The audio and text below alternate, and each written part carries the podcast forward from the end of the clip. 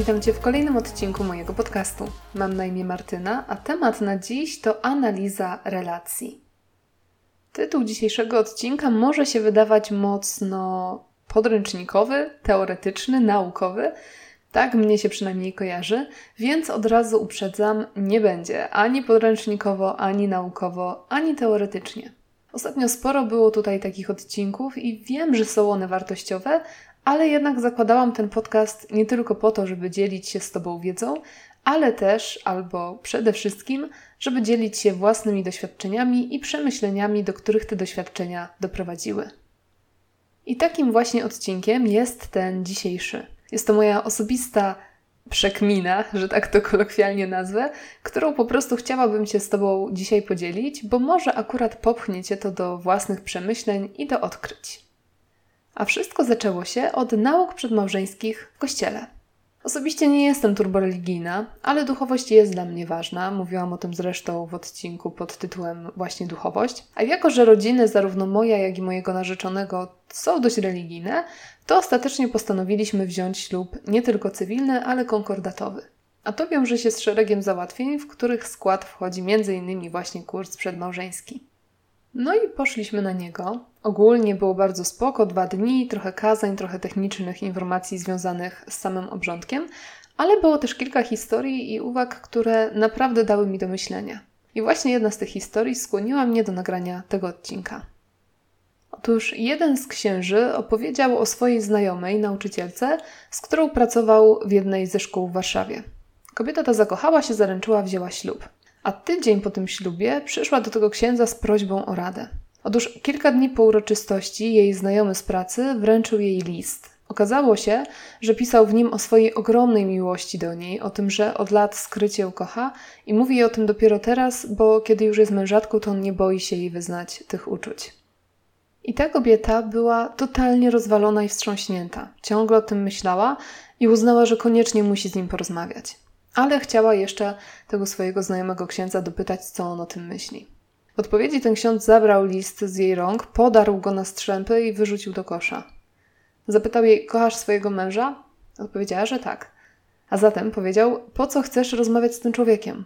Po co w ogóle się tym zajmujesz? Miał kilka lat, kiedy pracowaliście razem, a ty byłaś wolna, w trakcie których mógł się odezwać. Mógł dać ci znać, że coś do ciebie czuje, mógł o ciebie zawalczyć. Nie zrobił tego. A teraz nagle po Twoim ślubie daje Ci taki list i na co liczy? Jeżeli nie potrafił zebrać się w sobie, żeby coś zrobić przez lata, to to jest jego problem, a nie Twój. I muszę przyznać, że cały szereg emocji i myśli mi się uruchomił w trakcie słuchania tej opowieści. Na początku, kiedy pojawił się wątek listu, automatycznie pomyślałam o rany, jaka smutna, romantyczna historia, ciekawe, kogo ona ostatecznie wybierze. Co jest chyba dowodem na to, że się wychowałam na amerykańskich komediach romantycznych. Potem, jak usłyszałam o darciu listu na strzępy, pojawiło się zaskoczenie, bunt i złość, że jak on śmiał ten list niszczyć, jak dla tej kobiety mógł on dużo znaczyć. W końcu przyszło naprawdę głębokie zrozumienie i na koniec znowu złość, ale tym razem już na autora tego listu. Za to, że postanowił własne lęki i swój brak decyzyjności przykryć maską wrażliwego romantyka. I tak naprawdę zrobił z siebie biedną ofiarę, której trzeba współczuć. W dodatku zrzucając na tą kobietę swoje uczucia jak bombę i to w momencie, kiedy i tak już nic nie mogła z nimi zrobić. Więc po co? Po usłyszeniu tej historii zaczęłam się zastanawiać, jak to jest w moim życiu i życiu bliskich mi osób, dziewczyn głównie, które nieraz opowiadały mi o swoich sercowych rozterkach. I doszłam do wniosku, że może cichych wielbicieli wielu nie spotkałam, ale za to nie raz i nie dwa miałam do czynienia z tak zwanymi wracaczami czyli facetami akurat w moim i moich przyjaciółek przypadku, którzy raz na czas przypominają sobie o nas i wysyłają wiadomość, zagadują i tym podobne. Puszczają kilka miłych tekstów, czasem może powiedzą coś bardziej głębokiego i romantycznego, a potem znowu znikają. Albo odzywają się tylko po to, żeby przypomnieć, jak cierpią, że się kogoś ma i tyle. I wiesz, muszę się z ręką na sercu przyznać, że nieraz mi to mieszało w głowie. Niby już byłam nawet w związku z moim narzeczonym, wtedy jeszcze nie narzeczonym, szczęśliwa, zakochana, ale kiedy ktoś nagle się pojawiał z mojej przeszłości, żeby mi powiedzieć, że tęskni, to cholera ja łapałam się na tym, że zaczynałam myśleć what if? A co jeśli? A co jeśli nadal mnie kocha? A co jeśli to jest prawdziwa miłość? I naprawdę ciężko mi się do tego przyznać, ale ja serio potrafiłam się przejąć taką jedną czy drugą z dupy wiadomością, bo inaczej się tego nie da nazwać. I zwykle rozpoczynała ona cały proces w mojej głowie, z jednej strony wspominania, z drugiej zastanawiania się nad przyszłością, a przede wszystkim dorabiania do tych paru słów czy jednej wiadomości całej fantazji, wizji, jakby to było, jakbyśmy byli dalej razem. I ciężko mi się do tego przyznać, bo wiem teraz, że to było tylko w mojej głowie.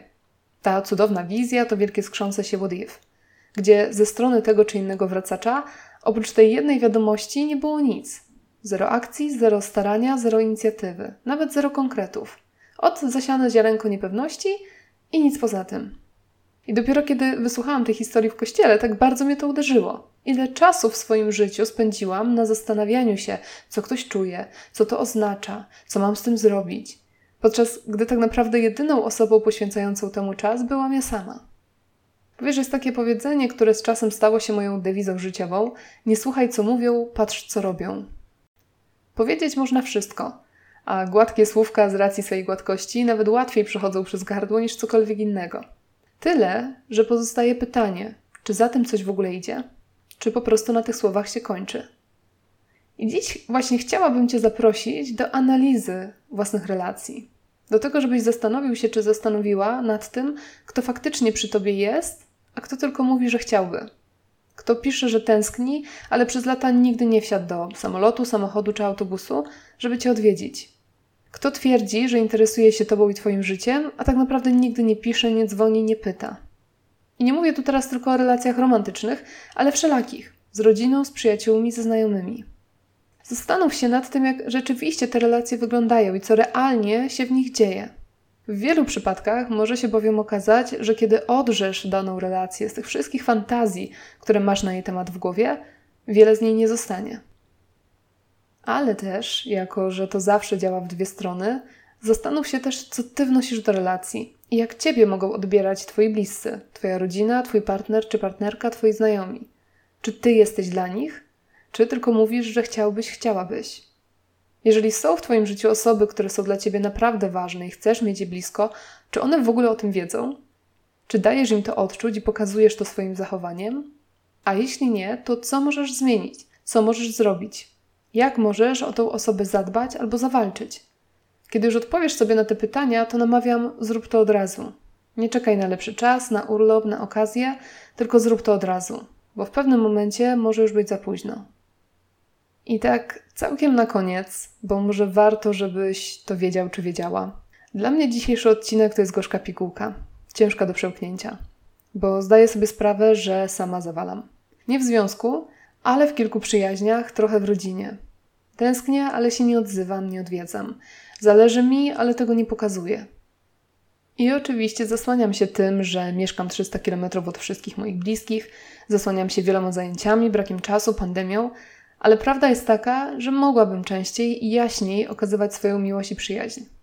Więc namawiam Ciebie do analizy Twoich relacji, ale wiedz, że równocześnie analizuję swoje i własną w nich rolę. I nie jestem zachwycona i wiem, że mogę lepiej. I chcę to zmienić i zrobię to. To tak tylko informacyjnie dla większej transparentności, żebyś wiedział czy wiedziała, że mnie czasem też brakuje tej świadomości, konsekwencji w działaniu, a często i odwagi. Okej. Okay. No i może tym smutnym wyznaniem, że nie zawsze staję na wysokości zadania, zakończę. Dziękuję Ci bardzo za wysłuchanie tego odcinka. Mam nadzieję, że jego formuła i brak książkowej wiedzy Cię nie zniechęciły i że nadal było to dla Ciebie w jakiś sposób inspirujące. A jeżeli masz ochotę pogadać o tym, podzielić się swoimi refleksjami, a może też jakimiś historiami o wracaczach, czy cichych wielbicielach, czy wielbicielkach, to koniecznie się do mnie odezwij przez fanpage do, na Facebooku, maila podanego w zakładce kontakt na stronie tematnadziś.pl albo przez Instagram, gdzie funkcjonuje jako burgerówka. Tyle. Dzięki jeszcze raz za to, że jesteś. Do usłyszenia. Cześć!